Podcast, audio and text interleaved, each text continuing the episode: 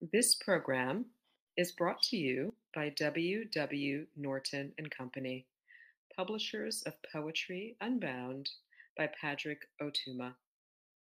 Now in paperback and featuring immersive reflections on 50 powerful poems.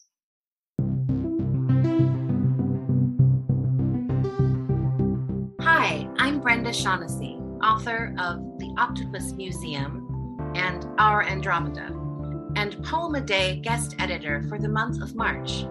I hope that you enjoy today's offering brought to you by the Academy of American Poets.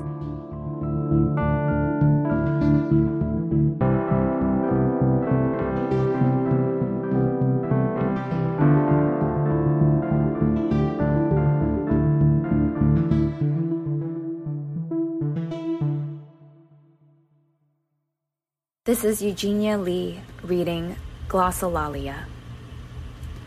My baby brandishes a wooden knife meant to have a wooden shallot as he hollers his newest word knife.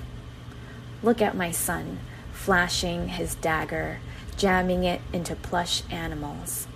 Knife, knife. Look at him, oblivious to the weapons littering his lineage or God forbid, possessed by them? Can the babies planted in the dirt of our bodies absorb the torments buried there?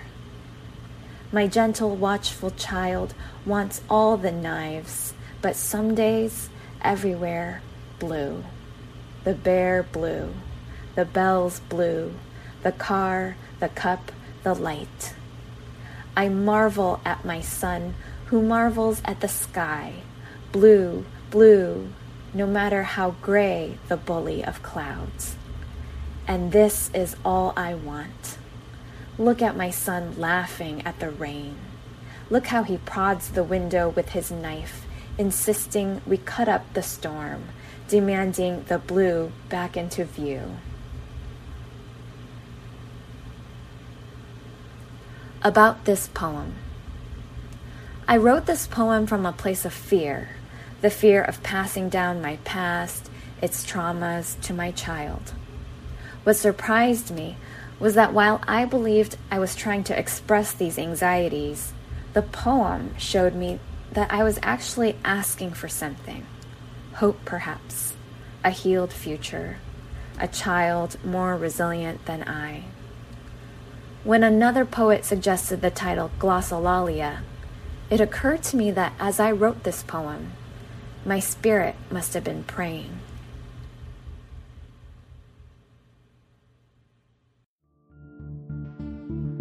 Poem a Day is the original daily poetry series featuring new poems by today's poets.